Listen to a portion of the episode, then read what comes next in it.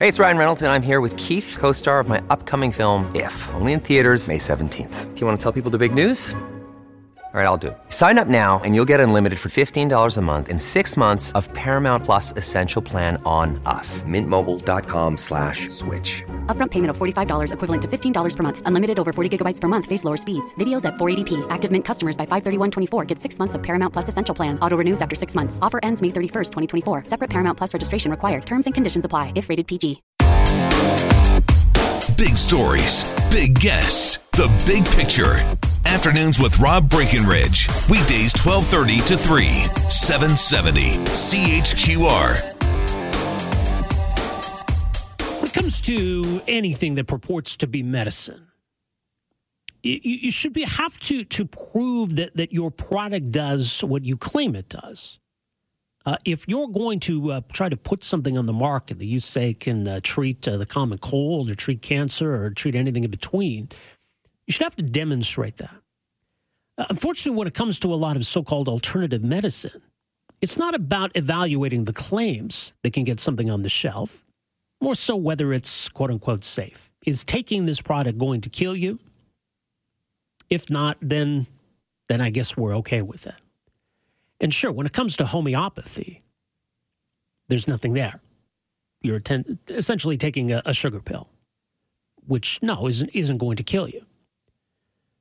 What do we allow claims to be made about what is really essentially scientific nonsense?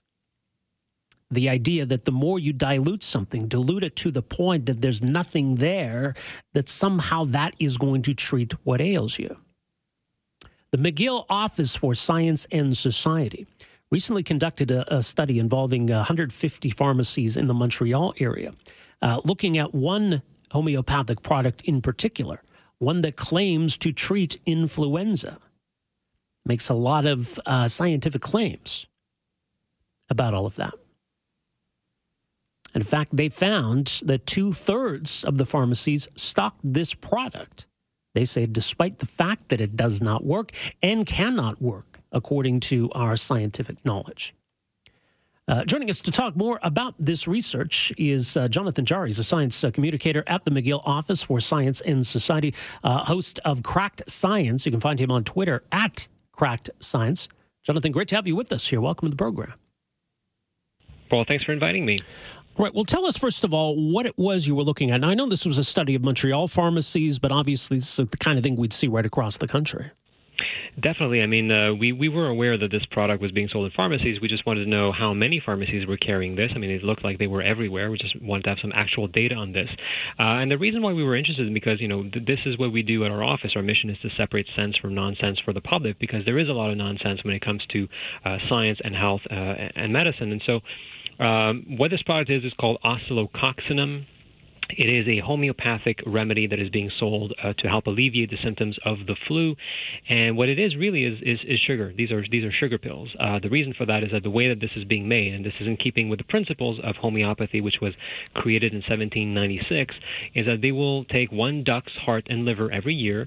They will dissolve it. They will take one drop of that in 99 of solvent, then take one drop of that into 99 drops of solvent, and repeat this process not once, not twice, but 200 times, meaning that, and you know, people have done the calculations, there's not a single molecule of that duct that is left in the final solution. And this solution is used to moisten a sugar globule, and that is what you buy and what you ingest. Uh, it doesn't work, it cannot work, it flies in the face of science, and yet this is being sold in pharmacies. It certainly has a very scientific or medical sounding name. Even the company uh, plays up on that. One of their ads says unpronounceable uh, but effective. So it's it's got the name. It says right on there that it's medicine. Uh, it says it treats flu like symptoms. And, and I guess what gives it more credibility, and this kind of gets to the heart of the matter, is that it's on the shelves in a pharmacy. Pharmacies, of course, are where we go for, for these kinds of products.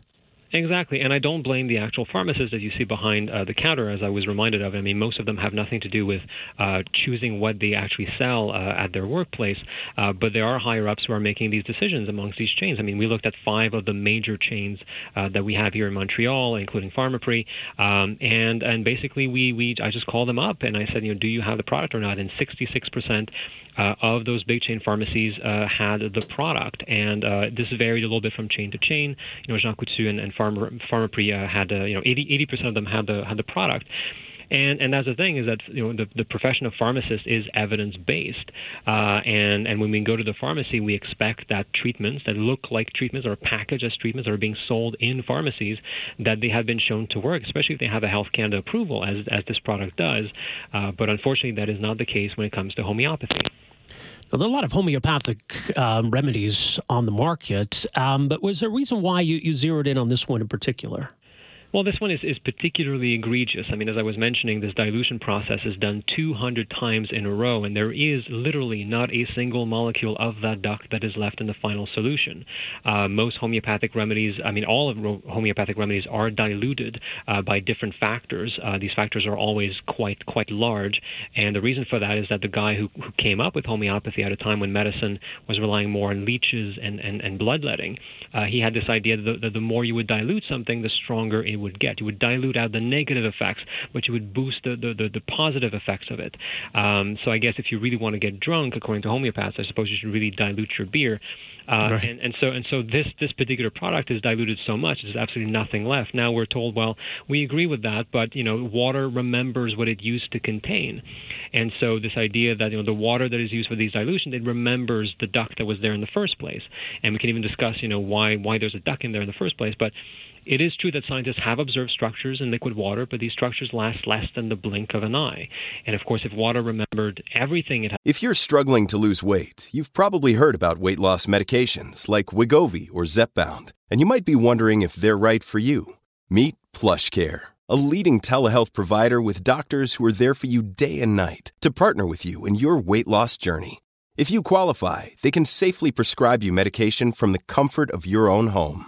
To get started, visit plushcare.com slash weight loss. That's plushcare.com slash weight loss. Plushcare.com slash weight loss.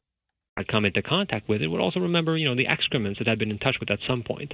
Uh, so none of these basic principles make any kind of sense, but they came out at a time when again medicine uh, was was quite quite cruel and not as developed as it is today. So somebody was looking for an alternative to that.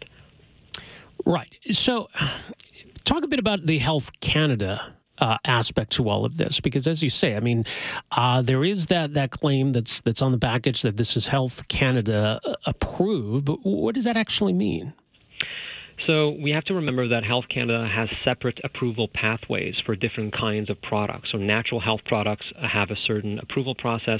Homeopath- uh, homeopathic products have a uh, different uh, process and actual conventional medical drugs have a much more rigorous process.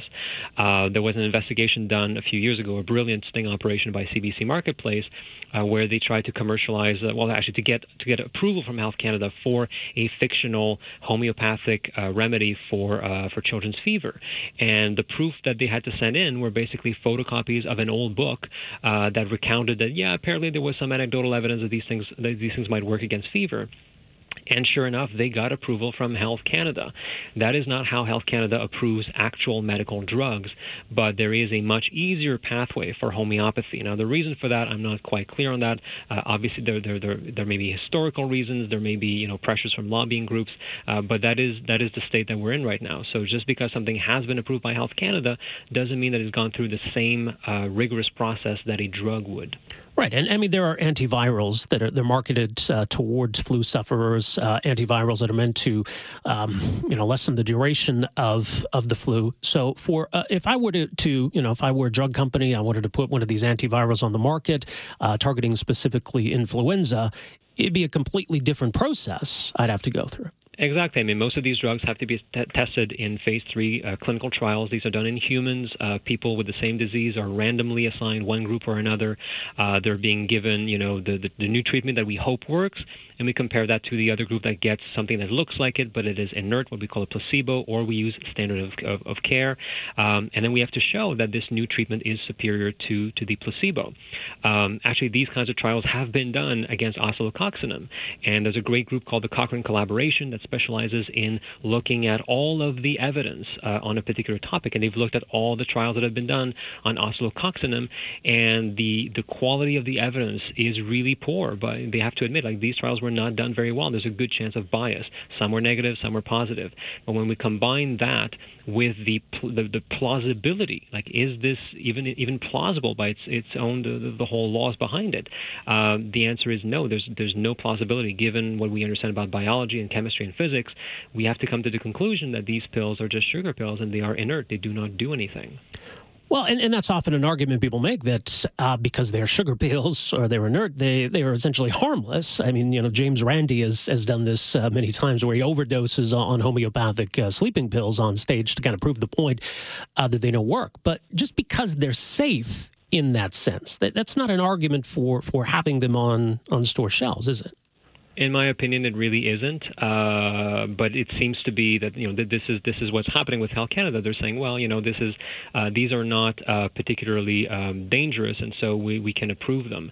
Uh, it was quite interesting to see the reaction from the um, the Quebec uh, Order of Pharmacists on this, where they said, well, you know, uh, pharmacists can carry them to start a conversation, which I thought was a weird thing to say. I mean, I'm, I'm not sure why a pharmacist would carry a product that they don't believe in simply to start a, a dialogue with a customer. Um, but also, they said that you know um, pharmacists in Quebec they can sell the product, but they cannot endorse it, uh, which is, I mean, it's it's it's almost comical. This is like a Monty Python skit. Um, so they're allowed to sell it. Uh, they know they don't work. I mean, the Quebec Order of Pharmacists did state we know there's no good scientific evidence behind homeopathy. So they know it doesn't work, but they can sell it but they're not allowed to endorse it because they know it doesn't work. I mean, this is this is getting quite quite absurd. Well, yeah, you're right. I mean, it's it's a challenge though in terms of what we do about it. I mean, as as ridiculous as homeopathy seems to me, I, I, I mean, I wouldn't be in favor of of banning it. I, I think we certainly need to to uh, make people aware of these facts. So uh, education could go a long way. But what what do you think is the correct response here? Well, I mean, definitely, as you, as you were mentioning, I mean, it's, it's very difficult. I mean, we've had these discussions before, and these these, uh, you know, I mean, this is not the first time that oscillococcinum has been in the news. Um, and there there isn't much that can be done. I would love to see you know a chain of drugstores uh, making the decision to stop carrying these these products, uh, but that's unlikely to happen. I mean, pharmacies used to sell us cigarettes, and it wasn't until you know 1998 that the government stepped in and said, no, you can no longer do this legally. Um, so I think the best thing that we can do is, is indeed educate the public uh, about these things. That even though they look legit, they look like they have science behind them. They look like you know because they're being sold in pharmacies, they have uh, Health Canada approval. Uh, it looks like they're going to help with your flu uh, there's actually they, they actually can't and they and they don't. Well, much more in all of this. The McGill Office for Science and Society. It's mcgill.ca slash OSS. Jonathan, thank you so much for joining us here today. Well, thank you for having me. Afternoons with Rob Breckenridge, starting at 1230 on News Talk 770 Calgary.